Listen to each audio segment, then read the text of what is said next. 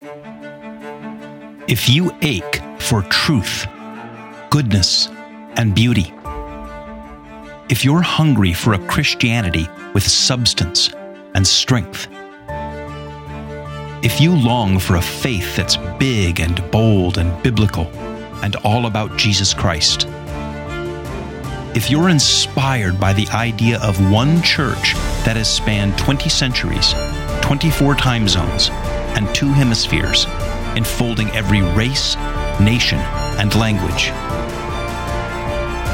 then you're considering Catholicism. Hey, welcome back to the podcast, or welcome if it's your first visit. If you haven't yet, check out the website, consideringcatholicism.com. The entire library of episodes are topically indexed there, and you can find other good stuff like videos and even some pictures of the secret compound on the About page. Also, would you like, subscribe, and leave a review on Apple Podcasts or on the website? That really helps the algorithms make us more visible to more people online. And if you have a comment or a question that you'd like me to answer on the podcast, you can leave a comment on the website or write me an email considering Catholicism at gmail.com. And one last thing if you find this episode interesting or worthwhile, would you buy me a coffee or two? There's a link in the show notes and on the website. Okay, something got me agitated the other day. It's a really lame argument that I've been hearing ever since I got into ministry, but it's back again, being dragged out to support a particular agenda in the church today. And I felt like I needed to record a quick snapshot episode because I guarantee you that you're going to run into this at some point if you haven't already. And I want you to be prepared to recognize this for what it is. At some point, I'll probably record a full episode about it to sort of explore it more thoroughly because this argument has huge implications for Catholicism and the Catholic worldview. But for today, let me just point it out and tell you to beware and not fall for it.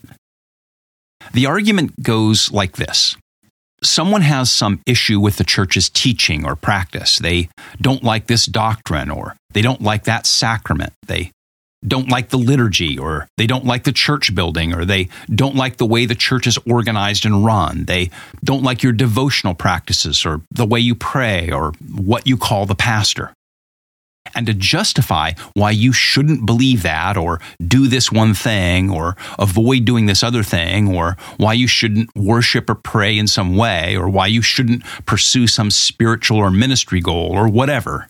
They say, you know, Jesus never said to do that. Now, Protestants have been using this argument against the Catholic Church for 500 years. They'll sort of smugly say, you know, Jesus never said there were seven sacraments, or Jesus never said you should confess to a priest, or Jesus never said to baptize infants, or Jesus never said there should be priests or bishops or a pope. But Jesus did say, call no man father, so stop calling your priest that. Or they'll smugly say, you know, Jesus never said we should ask the saints to pray for us, or Jesus never said priests, monks, and nuns should be celibate, or Jesus never said to build church buildings, or to compose church music, or to make religious art, or to have liturgies. I mean, that stuff goes on and on, and I think that's why I need to do an episode soon to respond because it's a it's a misunderstanding of the ministry of Christ.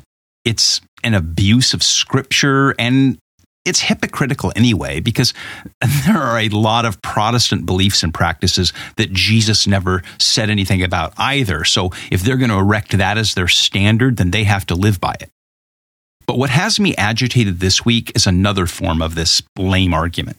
It gets trotted out when someone wants to do something that the church condemns, usually something to do with ethics or morality.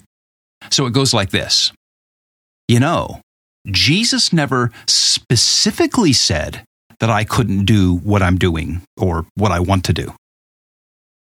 Now, sharp listeners, and I know that includes all of you, will recognize this as a form of what the serpent said to Adam and Eve in Genesis chapter 3 when he slithered up and said, Did God really specifically say that you can't eat from the fruit of the tree of the knowledge of good and evil?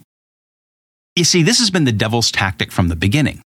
introduce doubt by throwing shade on what God really specifically said.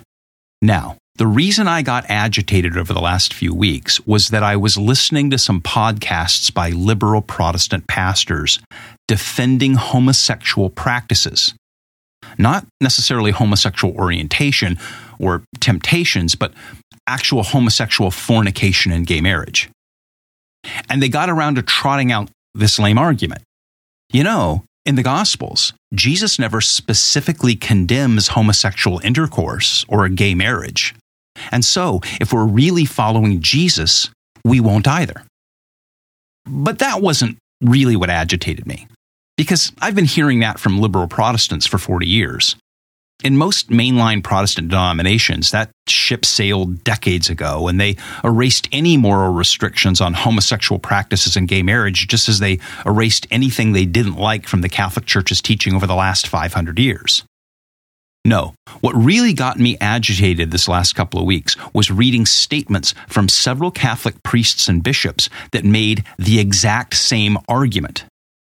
Now, I expect this idiocy from secularized liberal Protestants, but I worry that Catholics might hear this and get taken in by it. So, real quick, let me just point out that if we want to play that game, there are a whole lot of things that Jesus never said, commanded, or specifically condemned. I sat down this morning and just jotted down a list off the top of my head. So, you know, this isn't exhaustive, but I, I think you'll get the idea. Jesus never condemned abortion. Jesus never condemned suicide or assisted suicide. Jesus never specifically condemned slavery. Jesus never condemned capital punishment, specifically never condemned racism, segregated schools, or the military. Jesus never said diversity is our strength. Jesus never said there should be a United Nations, an International Court of Human Rights, or anything about human rights, really. Jesus never said that all religions contain some truth and that there are many paths to God. Jesus never said to write a Bible, publish a Bible, or do Bible studies. Jesus never said we should have public schools, or schools of any kind, or that education is a right. Jesus never said that healthcare is a universal human right. Jesus never said that the government should set up welfare programs. And Jesus certainly never said that I should recycle my trash, bring my own bags to the grocery store, reduce my carbon footprint, or anything about climate change. Jesus never talked about biodiversity, animal rights, or preserving the rainforest. Jesus never told me to eat a plant based diet, lose weight, watch my cholesterol, or stop smoking. Jesus never told me not to fart on an airplane. Jesus never condemned having sex with minors if they consent. Jesus never specifically condemned pornographers or people who make CGI child porn. Jesus never condemned sexual harassment. Jesus never said that it was wrong to tell women dirty jokes, comment on their bodies, proposition them in the workplace, or whistle when they walk down the hallway. Jesus never condemned hunting animals or abusing animals, including leaving dogs in a hot car while you run into the store, catching dolphins in drift nets, drowning stray cats in a bag, or poisoning pigeons in the park. Jesus never condemned spanking your kids. Jesus never condemned cutting yourself, starving yourself to look like a model, or making yourself barf to lose weight. Jesus never condemned nuclear weapons, chemical weapons, or biological weapons. Jesus never condemned putting a McDonald's in Yosemite National Park or at the top of Mount Everest. Jesus never condemned cannibalism. Jesus never specifically condemned polygamy. Jesus never condemned cigarette manufacturers, big pharma, or drug cartels. Jesus never condemned wearing fur coats. Jesus never condemned owning guns, including AR 15s. Jesus never specifically condemned bestiality, including having sex with a sheep, a pony, or a labradoodle that you got from the rescue shelter specifically for that purpose. Okay, you get the idea. What's my point? Well, actually, I have a few. First, obviously, Jesus didn't specifically address the full range of human morality, ethics, and social justice, mapping out every scenario and what you should or shouldn't do in it. That wasn't the primary purpose of his ministry. And that for sure wasn't the purpose of the four Gospels Matthew, Mark, Luke, and John that record the actions and words of Jesus. In fact, the Gospel of John tells us that if everything that Jesus said and did were written down, the world could not contain all of the books. But what was written down was recorded and shared so that we would believe that Jesus is the Messiah, the Son of God, and that by believing we may have life in his name. Now, one of the foundational premises of Catholicism is that not only do we look at the totality of Scripture to form doctrine and moral theology, but that we understand that Jesus instructed his apostles and gave them the Holy Spirit and authority to teach us to obey everything that he commands. Not just commanded, but commands. As John in his gospel said, they didn't write it all down. So, if we want to understand God's will for us and the church today, we begin by looking at the church that the apostles founded on that authority. That's what we call apostolic authority. What did the early church believe and teach and practice? And how has that unfolded over time in continuity with Scripture and apostolic tradition? This whole stupid game, this lame argument of trying to drive a wedge between the words of Jesus recorded in the four Gospels on the one hand and the rest of Scripture, either the Old Testament or the teaching of the apostles and the rest of the New Testament, and the apostolic church. Driving a wedge between all of that is an attempt to not only subvert the one holy Catholic and apostolic church, it's another form of what the serpent whispered to Adam and Eve. It's an attempt to create a counterfeit, concierge religion to suit your own desires.